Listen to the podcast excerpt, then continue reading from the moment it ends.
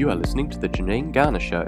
Janine is a leading expert on leadership and driving influence through networking and collaboration, passionate about bringing brilliant people together to achieve remarkable results.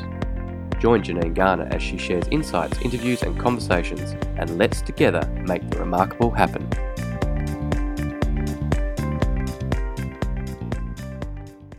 Welcome to the latest episode of Unleashing Brilliance. Uh, my name is Janine Garner, and I am the host of this podcast. Um, I'm really excited today because on the show we have Stephen Scheeler. He is the digital CEO with over 25 years of experience across multiple industries, but most notably the former Facebook managing director for Australia and New Zealand where he guided Facebook's unprecedented rise from quirky Silicon Valley startup to media and technology titan. His passion now is about helping Australian businesses master digital strategy and really becoming leaders in their field.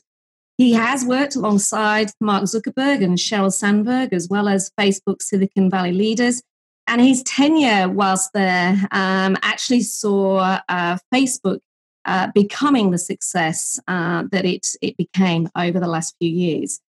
His corporate career, um, as I said, across multiple industries retail, e commerce, automotive, financial services. And today, as founder of Global Advisory, the digital CEO, senior advisor to McKinsey and Company, and executive Australian Graduate School of Management, his whole purpose is about partnering with CEOs and boards of some of the world's leading organizations to help them build world beating strategies. He is a speaker, he's been on that TEDx stage, and it's an absolute pleasure to have Stephen with me today. Welcome to the show, Stephen. It is wonderful to be here with you, Janine. Thanks for having me. My absolute pleasure. Now, I want to go way back before we start talking about what you're doing now. Can you remember what you wanted to be when you grew up and why? Yeah, it's funny you just gave that description, which is I'm just I'm sitting there thinking, are you talking about me? Because it's it's it's kind of crazy. I think when anybody gets through the arc of their life, and I'm not at the end of my life, I'm going to be around. God willing, I'll be here another 50 years plus. But um, you come to certain milestones in your life, and you start to reflect back. Some, some people's birthdays or anniversaries or retirements, whatever it is, and I'm in that stage now where I'm sort of thinking back to how did it all start and what did I want to do. And back in the early days, um, I'm from, uh, I was born in Buffalo, New York, which is in uh, uh, not at the glamorous end of New York State, which is New York City. I'm at the sort of the working class, unglamorous end of the state, which is near the Great Lakes in Canada. And so, very unglamorous place to grow up. And the truth is, um, where I was born, um, we sat between a steel mill and a car factory. Like it was a very, everybody worked in the steel plant or the car plant, and that was sort of the world that we were in. And your aspirations were pretty um, modest. People wanted to go to uh, university or college in the U.S. Everybody was, you know, and I was always planning to go to college, but I really had no idea about the wider world. I lived in a very sort of small world bubble, and that's the way a lot of the world, uh, at least in America, we lived in those days. And my aspirations uh, were just, I just wanted to learn and, and see stuff. I really wanted to get out of my small town, my relatively small town. And I had no idea what I wanted to do for a career. I can tell you, uh, I just had no idea. And so my, my interest in the world was they just make enough money to kind of get to the next thing. And the next thing was often, by the time I got to my late teens, the next thing was the next country or the next uh, you know the next mountain to climb or the next uh, city to see, and so travel became a real vector of my uh, my development in those days. And so that's I just started exploring the world, and uh, through all through my twenties, I, I really didn't have a. I'd say I wore a backpack in my 20s and I wore a suit in my 30s. I didn't actually get a job, a real job, until I was about 29, 30 years old. So, um, but I think that I think that period in my life held me in really good stead. It uh, it taught me to be resourceful, and it and it gave me an opportunity to see the world, which um, taught me. And being an American kid, a lot of Americans like grow up with a lot of myopia about the world, and I just started to see mm. that the world was bigger than you know than than, than just the American way of doing things. And I think that has has been very, uh, very valuable for me in my life. So, what was the watershed moment that's got you to where you're at now? Can you remember a moment where uh, you almost went, "Wow, I'm I'm finally doing what I love doing"? Yeah, it's that's funny. I can't think of one single moment, but I can think of of smaller moments along the way, and I I think that's the way life is. I often it, it's not like the movie where there's one big aha. There's little ahas, that little course corrections along the way. So one course correction or one small moment was uh, I decided when I was about 29 to um, to get another degree, which seems odd, but I, I started to think about career, and my initial instinct was go and get a PhD in history because my undergraduate degree was in history. And I actually investigated that, and I, I went to a university and I, I was asked about the program, and it was going to be like three years, and it was going to cost this much money. And then at the other end, what would happen was I would become a historian, right? I would I would get a, and I love history, and I, in some ways, I think maybe I'd love to be a historian. But at the time, I said to myself, do I really want to be a historian and just be like teaching history in a university? I thought, no, that doesn't really sound like me. So I popped around to another place, which at the same university, which was the business school, because uh, I'd heard about, hey, you can do this thing called an MBA. And to me, that sounded very practical. It was like, well, I could study, but I could also learn about something that could, that's business. That sounds like, it sounds a little more like it's got better future to it than being a historian. And so I did. I enrolled in a business school and I got an MBA. And it really opened my mind to how business works and runs and, and, and all the multi, uh, multi business is fascinating because it's about people, it's about technology, it's about money, it's about, you know, products. It's, it's so many aspects of business. And so it opened my mind to a career in business that I really hadn't fully considered before. So that was a, that, so to answer your question, that was probably one of those big moments. Mm. Can you think of someone that has sort of been that major influence in your in your life, and and what is it about them that's that's been that influence? Yeah, it's probably a, one person I think has been very influential in my recent life.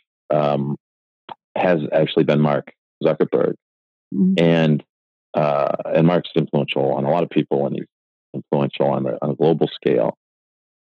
But when I first joined Facebook, I I knew of Mark. I I, I knew knew the things that everybody knew about Mark. I guess was sort of a public image. Uh, I'd never met him un, until I joined Facebook, and I really didn't think a lot about Mark Zuckerberg.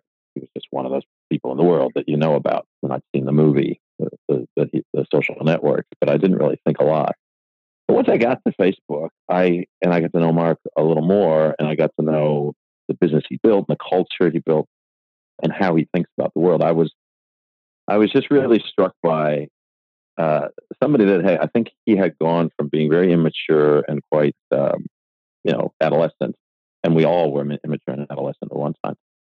In very short order, he went to another place, which was about um, being very idealistic and being very deliberate about the type of things that he wanted to do to build a culture, to build a business, to build a um, kind of movement that, I mean, Facebook really was almost like a cult, a movement to kind of change the world. And and Mark was a real, he was a he was a leader that I think changed himself a lot. I was very impressed by how Mark would challenge himself and push himself, and he didn't accept that he knew all the answers, even though he's clearly the smartest guy in the room. And I that sort of humility really struck me as well. So yeah, Mark's Mark's been a big influence on my own thinking about building businesses and and building cultures and changing the world. And um, so I really credit him with uh, with, with that. Yes, we were talking last night actually at uh, dinner about the, the curious thinking behind the development of Facebook of somebody, you know, that idea from somebody that is so smart and almost so introverted to actually have created one of the world's biggest social platforms. So it's like this this weird yin and yang. It's an irony, yeah. It's a total yeah, irony. It's, it's an irony, and um, uh, but I'll tell you this: I think with I was at Facebook for many years, and uh, in the early days, I had more contact with people like Mark and Sheryl Sandberg, and there's other leaders in Facebook that the outside world doesn't know as much, but are equally important in many ways to Facebook's uh, success. And uh, so when Facebook was smaller, I spent much, more, yeah, more time yeah, exactly. in that world. It's As it got bigger, I sp- as it got bigger, I spent less time because I was out in this part of the world much more. Um, but in those early days, it was very, just, it was so valuable, and I, I kind of knew it. The good thing about it at the time when I was in Facebook was when I joined Facebook, I if, if you've seen my TED talk, I talk about it. I was, my knowledge, I was the oldest employee that, that Facebook had hired to that point in time. I was, I was 22 years older than the average Facebook employee when I joined. I was 47. The average employee was 25. Mark was 27. He was 20 years younger than me. And so, what, but what I appreciated was, hey, this is really an amazing time, and this is an amazing experience. A lot of the younger folks at Facebook, I don't think really favored and appreciated. You know, they say youth is wasted on the young. Mm. Um, and I think they didn't savor how special those moments were because we were, in a way, changing the world. And we were doing it in this unique culture with this unique leader. And now, you know, things have changed. I'm not Mark, I'm sure he doesn't have the time he used to have to, you know, to spend with people and to build the culture. You know, he's got huge problems that he has to solve. And you know that's the nature of life. Life changes as things go on. But uh, but I really did appreciate that time that I had those early days at Facebook. I'd love to talk about that just for one second, where just again reiterating you were probably one of the oldest people within Facebook at the time, with the average employee, I think you said about 25 years old. How did you how did you go about um, being accepted into such a young organization, how did you manage those early days in terms of being accepted, building that engagement, building that acceptance amongst the team that actually you did have something to add of value? Yeah, the it was a challenge, and it was one that um, I probably uh, I didn't fully appreciate till I walked in the door. And it's like you walk into a party and you suddenly realize, wait a minute, I'm not dressed right for this party. And you know, you you kind of say, okay, I got to make the best of it because I, I don't have time to change my clothes. Um, and so yeah, I wound up at Facebook and and uh, you know, not everybody was 25. That was the average age, but uh, it was pretty young and very successful uh, in some cases very wealthy people inside of Facebook who've done very you know well through the through Facebook's uh, the growth of Facebook, and they were there was there was just I would call them cultural icons within the business. They were people who were just iconically um, regarded by others within Facebook as just pillars of Facebook um, culture, and these people were sprinkled around and they had a certain aura about them. I mean, that was weird. You go into this business and just think, oh, it's another 23 year old. But you, some of these 23 year olds, I mean, they were amazing people. Facebook brought in amazing people and then they made themselves amazing as well. I think there was just this, there was this virtuous circle of, of great people coming in who just became even greater. And so you're surrounded by all of them and they're 20, 25 years younger than you. And you just say, well, what am I going to add to this? And you can't fall back on your resume or your, hey, I did this. And kid, you know, you don't, you know, I'm going to tell you how it is. That's not going to work. And it didn't work. So I, I tried very different tactics. So I tried things that, that wound up working very effectively. So one was, um, with my team, I would sit down, and my team were all much younger than me. I would sit down and say, "Look, let me be honest with you. I really don't care if we succeed or fail, and I don't care if I get fired or I don't. It, but life is long. I'm not clinging to this job. You know, I can get another job. But what I care about is you guys and you being successful. So my job is to make you successful. That's my job description. And I think that was refreshing for them because I think they expected I would come in and kind of try to be a dictator or a you know a manager. And they hate Facebook hates managers. They they like you know team players and collaboration. And so that sort of freed them a little bit and freed me, freed me too. Um, you know, my job is to make you successful. So let's figure out a way to make that happen. And then I did other things like um, I admitted that uh, instead of telling them everything I knew, right? I think that's a mistake. Is sort of like acting like you know the answer. I took the opposite tack. I said, I don't know anything. I actually know nothing. You teach me what you do and teach me what you think I should be doing and teach me how this all works. When you turn somebody from a listener and often an, you know, an unwilling listener into a teacher, you empower them in a way that you just can't imagine the how they light up and how they then bring everything to the fore. So I tried to turn everybody around me, all these 25 year olds, into teachers that were teaching me about what they did, how they did it, what they thought I should do, what they thought I I, sh- I shouldn't do. And from all of that, I built up a picture of how Facebook works because in those days it was a, still a very chaotic business. So I built up a picture of how does it work? How should it work? Who does what?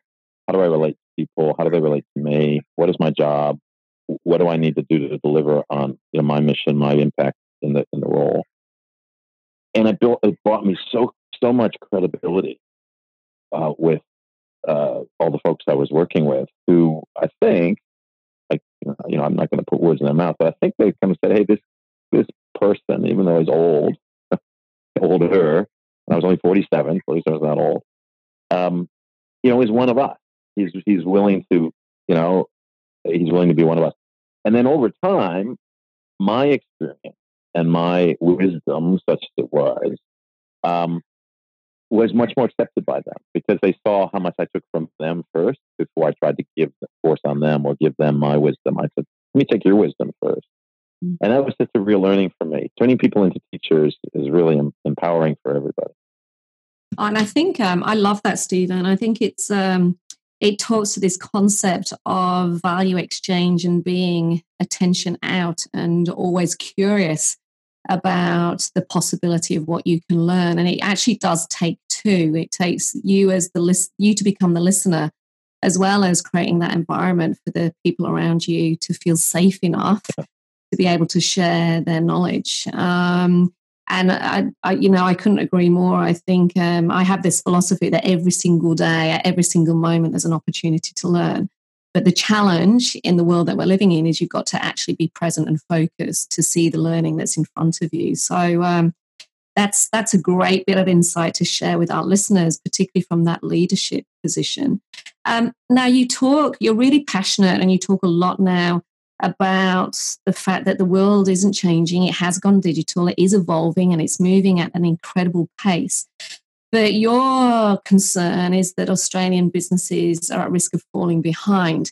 Can you can you expand a little bit more on on where that thinking comes from, and maybe share some examples of where we do need to think differently, or speed up, or approach digital strategy differently? Absolutely, and um, it was inside of Facebook, and um, you know, I have friends at Google, and my wife um, she used to work at Apple and she uh, also at Amazon. So we were very lucky. We got to see, um, you know, we were on the front of the roller coaster, you know, kind of see being part of these businesses that were just driving so much change in the world.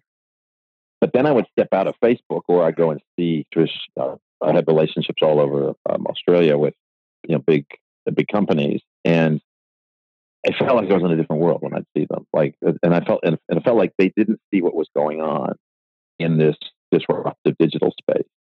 And uh, when I eventually, when I retired from Facebook, um, you know, I, I took some time to think about it. But then I thought, know, what better way to use my my my skills, my experience, and my my relationships and my access with, with, with, all kinds of leaders, business leaders, political leaders in this country, than to kind of dedicate myself to getting Australia, making Australia more digital as as an economy. Now, where that comes from is if you look at if you look at how Australia rates uh, and ranks uh, compared against other developed and developing countries in the world, and the organizations like the OECD do these studies, you will find that big business, small business, and government in Australia are way down the list in terms of being um, using digital tools or being digitized.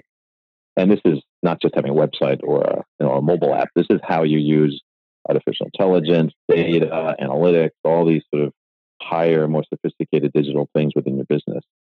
And Australia's um, consumers are very good at adopting new technology. We're one of the best in the world, but business is slower. And unfortunately, if you go to countries like, um, and not just the, the countries like the U.S., but I'm talking about places like like Israel or Singapore or Korea or China or or, or Scandinavia. These countries are the businesses are just um, so much more digitized, so much more digitally savvy, so much more um, savvy about using technology and data to create value for their customers and for the employees. Um, that you come back to Australia and it's almost like, hey, it feels like 1985. Um, and that, and I've been in Australia for many years, decades now. And so I feel like I want to give back to the country and make Australia a more digital place. If I can just have that little bit of impact over the next, you know, 10, 15 years, uh, I, I feel like I've done something useful with my with my time on this planet. Now, you asked sort of an, for an example. I'll give you a, I'll give you a, uh, this is a really interesting one because I, have told this one before, but I think people, it, it, helps people kind of go, wow, I, now I get what you're talking about. So let's, uh, I was with an airline recently and um, I'll tell you who it was. It was Qantas. And I was with the leadership team of Qantas and they were asking me a lot of questions about what would Facebook or Amazon or Google do if they were running an airline? Kind of hypothetical. You know, how would we think differently about running an airline? And I asked them a pretty a few simple questions. And so one was, how much do you know about how well people sleep on your plane? And the reason I focused on that question was a Silicon Valley company or a digital native digital focused company really focuses on one thing they focus on is this question of friction. It's like removing friction from customer experiences. So Uber, for example, is really good at removing friction from getting a, a cab and, paying for a, a, a, car. You know, they've done very good. You just press the button a couple times, you get in the car, you drive away. The driver knows exactly where they're going. They drop you off. You don't even have to pay. You walk away. That's removing friction. And so the reason I asked about sleep on planes was sleep is probably the biggest friction that there is in long haul travel, particularly for an airline like Qantas, which has, you know, planes going to LA and Singapore and London. Sleep is terrible. And we all know this. We all experience it. sleep is awful.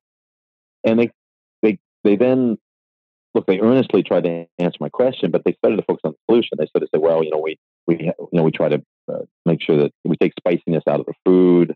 You know, we try to keep the, um, you know, keep people from getting too drunk.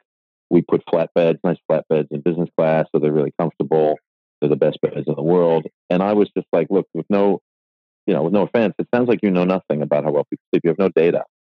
You can't tell me the person in row 6C and seat 6C on that flight slept really well or slept really poorly. You don't have the data. You can't tell me that. So this huge friction you actually have no insight into. I said, so that's the difference between you and a and a digital native company and a customer obsessed company. They would say, no, it's not it's not good enough to say we don't know they would go and they would find sensors and they would embed them in the, for example, they would embed them in the cabin of the plane. That sensors could measure the, the carbon dioxide and the oxygen and the temperature and the dew point and the condensation and the humidity. Sensors that are so good that they could, they could, they could understand through monitoring the atmosphere how well people are sleeping in the seat that's just below the sensor. And, and then if those sensors didn't even exist, those companies would go out and they would invent them. They would hire smart people and they would invent that technology because they would not stop. And so, to Qantas' credit, they left the room and said, "Hey, you're right. We need to figure this out." So they've gone away and they're now trying to figure out the state of sensing technology to, to try to solve this problem about how well do people sleep on our planes, and let's let's get data, and let's with that data, let's understand how we can make it a better experience, and maybe we can not just be the world's safest airline, we could be the world's best sleeping airline, mm-hmm. and then maybe we can we actually get so much data from how well people, uh, you know, about people sleeping on planes. We have more people sleeping in a controlled environment than any other type of business in the world. We could use that data and a whole other business, which is called sleep science. So maybe actually we can make more money out of sleep science than we do out of running an airline. Airlines are actually notoriously unprofitable businesses. So this is my example. It's to say, you know, if you think about data and technology and, and you're obsessed by your customers, you start to have a very different lens on the type of business you build. So I say any any business in Australia, are you measuring the air that your customers breathe to really get that deep insight? I love that because we there's a lot of it's like people put things on, you know, mission statements or company goals, but what you've identified there is you can say that you are customer focused, but what does that really mean? And to me, what you're saying is you've got to go deeper. You've got to go really deep to understand everything about them and find those answers. And actually, data is key, right? So we're becoming everything seems to be a data play to help you find those gaps, those opportunities to make people's lives easier or better. Exactly. It is. It is today and today and into the future. And and I mean, there's another discussion wow. that we had around data, around some of the, the risks. But there's one of the things I say to every many hmm. businesses mm. are customer centric now, right? It's like it's motherhood and apple apple pie. Who can be against everybody's customer centric? Great. So it's no longer a customer a, a competitive advantage to be customer centric. Um, everybody is you need to go to the next level, which is this level of obsession. And so I, the way I test, I ask companies to very simply test how obsessed they are. I said, look, ask yourself two different questions. So the first one is, what don't we know about our customers that we should know? And literally get there with a whiteboard or a piece of paper and write down the things that you don't know that you should know. But it's a very simple list. And you want, and that list actually gets quite long very quickly. Like, oh my gosh, there's all kinds of things we don't know. Okay, and then you then you think about well, how are we going to collect that data? How are we going to get our hands on it? And you know, how are we going to use it? So that's one question you ask yourself. And then the second one is, what don't you know about your customers that if you did would be game changing mm. for your business? And in fact, it could change the whole business that you're in. That's a much shorter list. Sometimes it demands more thought. But again, if you just take a white piece of paper and you start really focus on that, those two pieces of paper you wind up writing a bunch of things on each one.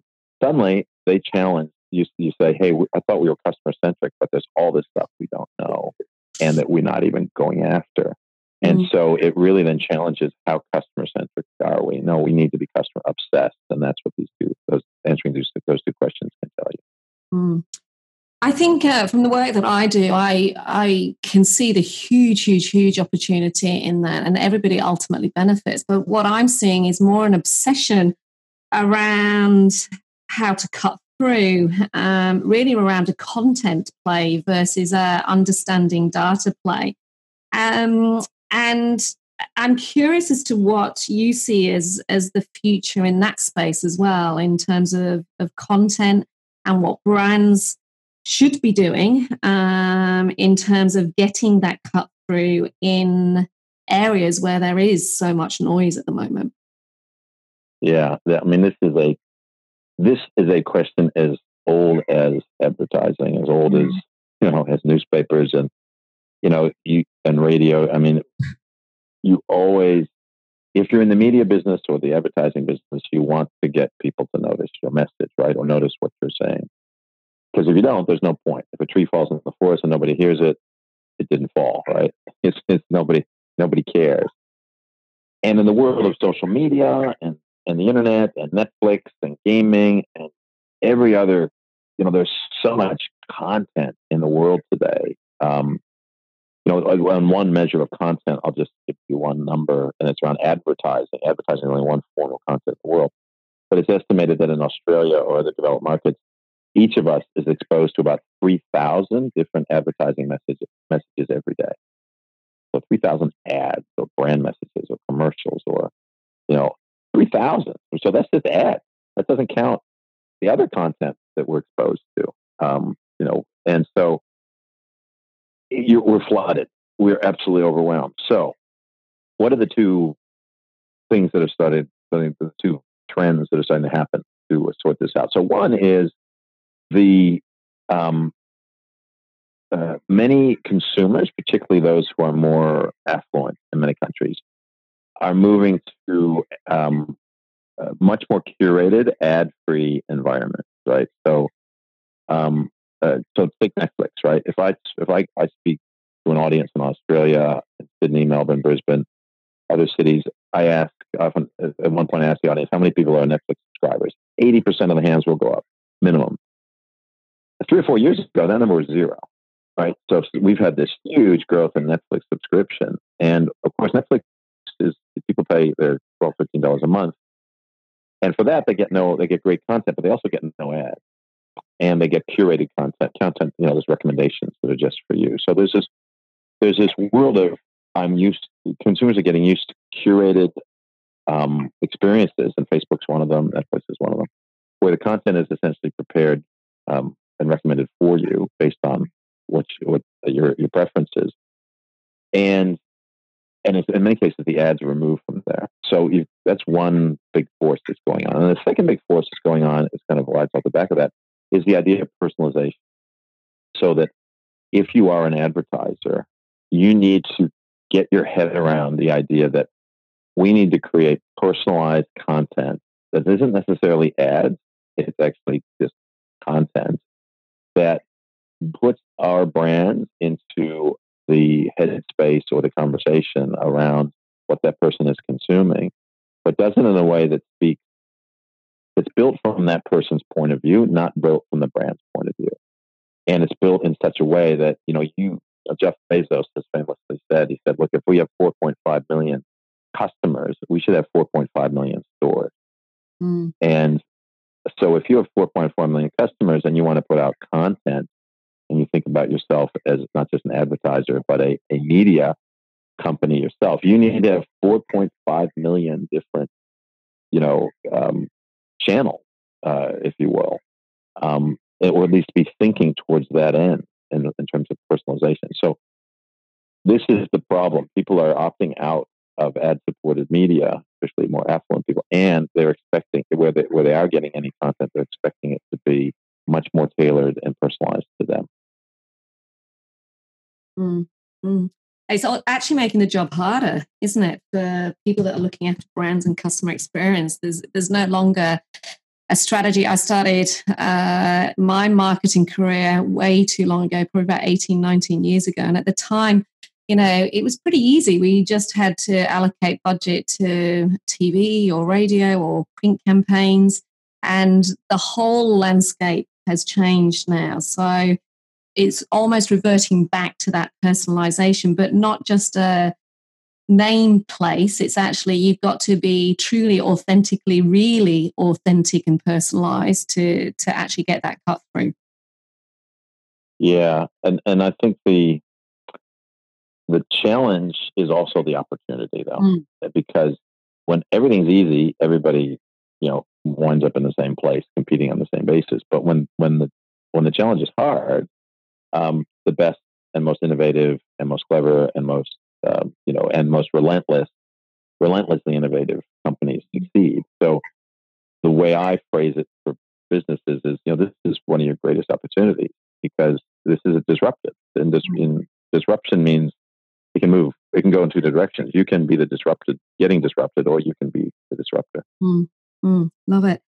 Now, given you are an expert in this space, and um, and this is the work that you do in terms of advising uh, CEOs and the business landscape, I'm I'm curious to ask your opinion on um, the recent um, activities, uh, the public, the media, the business conversation around how um, the unfortunate and horrific tragedy in Christchurch played out so quickly across social media platforms. And as somebody that is an expert in this space, what your thoughts are, not necessarily in terms of commenting on what happened, unless you want to, but more in terms of what we as a as a race, as as a society, need to do moving forward um, in terms of operating in the right way with this digital landscape. Yeah, and look the the events at Christchurch. And know, many people, I think, with much more insight than I have into you know into into how that happened. And and social media was only one aspect of what happened there but there's many smarter people, and I think have said many uh, useful things around that um, in the past over the past week. So I don't necessarily need to add to the to, to that conversation. But I think where I can add something is is around this level that you just suggested that we we are running into this problem where we have these systemic global um, challenges that uh, uh, and, and, tragically Christchurch was a big you know, a horrible expression of one of them, which is around hate speech and tribalism, uh, whatever you call it, that, that, that's that's abetted by the internet. And these problems have the world has always had problems. They've always been there. Um, but there's there's comes points at which in human history and in societies where we've said, look, the negative problem of or the negative externalities, if you will, which is sort of an economist phrase, of a platform or a system, where they become too great that we have to do something about it. And to do something about it is often we need to remove some of the freedoms or the um, or, or the you know the free speech or the the things that people were used to having actually need to, we're, we're going to have to restrict because the negative stuff that's going on is just too great. Now, the world's been pretty good at doing this. I mean, there's, there's good and bad for kind of localized issues for a long time. So this is too too many deaths. So what do we do? We started to tighten everything up. We, we brought in greater fines for speeding and for driving without a seatbelt, uh, and for drunk driving. We we uh, we improved road safety. We we improved the safety of uh, motor vehicles, and we did a lot of public education around this as well. So, and as a result, over the decades since, traffic fatalities in Australia have fallen significantly. We've saved a lot of lives as a result of this, and you know we still work on this today because there's you know we, there's still too many deaths on the road. But we have we have addressed that problem in a big way. And as and along the way, what do we do? We remove some people's freedoms. We actually you know, people used to be able to ride without a seatbelt. Well, suddenly it's now the law. You have to wear a seatbelt. People used to drive drunk. You can't drive drunk anymore. Um, you know, we and that and that level of alcohol in your bloodstream has gotten very low. Um, that you're allowed with which you're allowed to drive. And so we kind of remove people's freedoms in, in, or limited them. But what the, but the net effect for society has and for individuals has been, you know, has, has been unequivocally better than the system we had before. So that's a localized problem. That's a problem in a country. We're getting to a point now where we're having we've got global problems. Okay, and and so the one big example recently has been climate change. Right, this is a global systemic problem, and the world has been trying to solve it. And the world's done probably done a very poor job, right? Because we can't get every country to agree. We, you know, even the science, even though the scientists generally agree, you, you know, you still get politicians popping up saying, "I don't believe the science." There's all kinds of challenges with just trying to solve this problem uh, problems on a local level. Now we've got global challenge. What's happening now with the internet, I think, is moving into the realm of, of climate change as a global challenge for the world to come to grips with. The you know terrorism, hate speech, the kind of uh, the tribal filter bubbles that emerge uh, on, on the internet, the dark web, you know, the way the internet is used to affect crime, to for bullying, etc. Now, there's lots of good things the internet, social media do in the world, lots of them.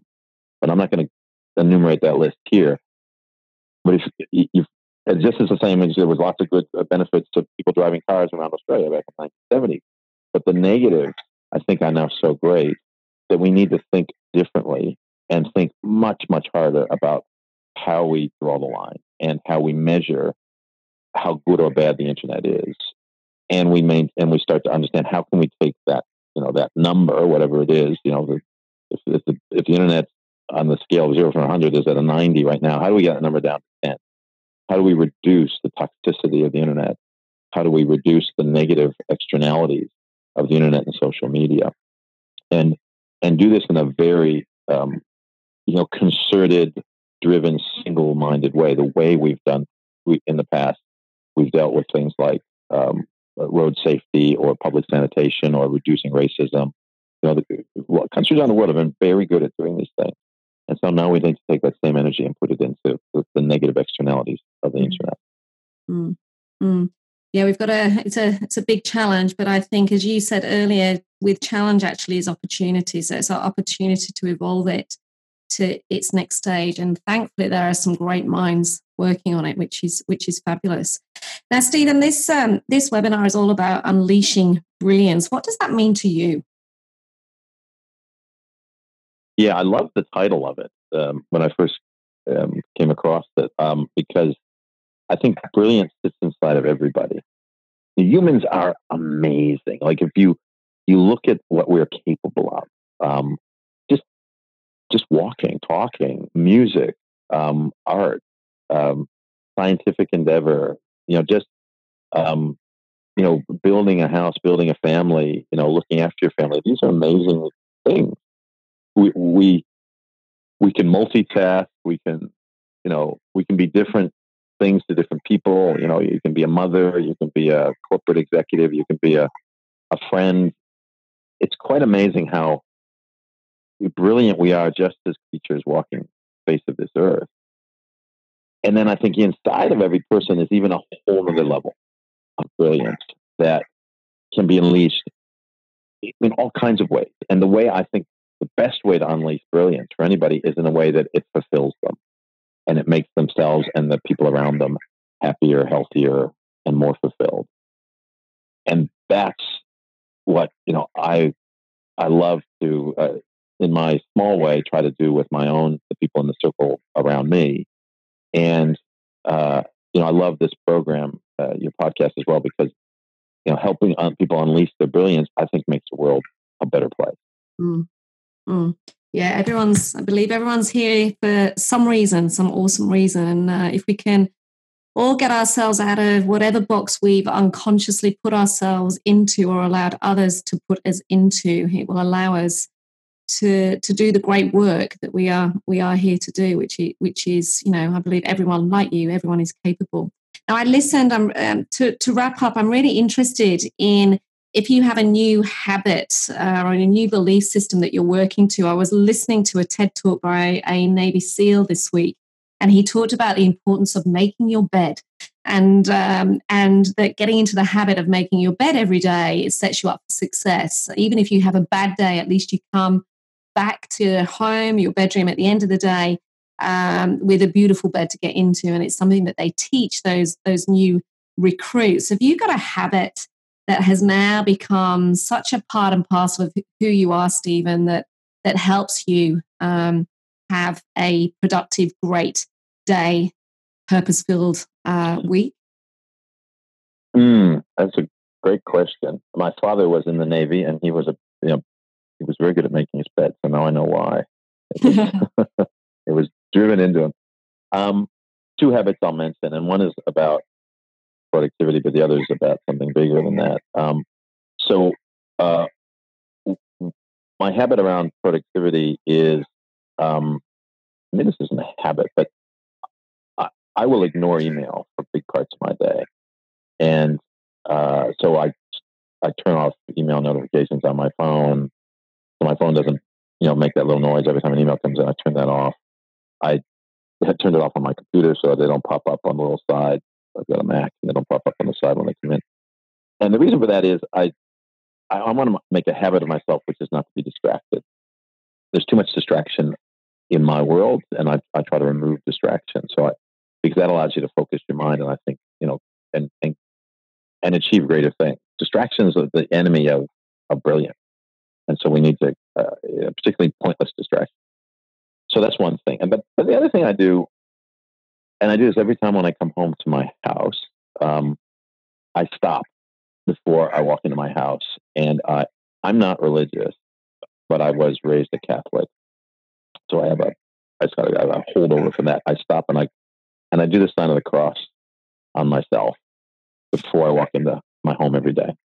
Every day, every time I come home, without fail, I do this. And the reason is I just like to stop for a minute and reflect on how lucky I am and how blessed I am to have my family inside and the life that I have and you know and live in this beautiful country uh, and be accepted here in this beautiful country. I wasn't born here in Australia, you know, but I am an immigrant here and I feel lucky to be an immigrant here.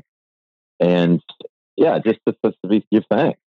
Mm. And I think it my my wife will tell you that I'm almost uh, I give thanks a little too much. I'm always appreciative of what I have. And uh, so many people in this world don't have anything or don't have the opportunities to have anything. And my God, you know, we are so lucky. And I, I just think if we gave thanks more, we, we would probably be more, you know, more mindful of, of those that don't have, you know, what we just, we, we can often take for granted.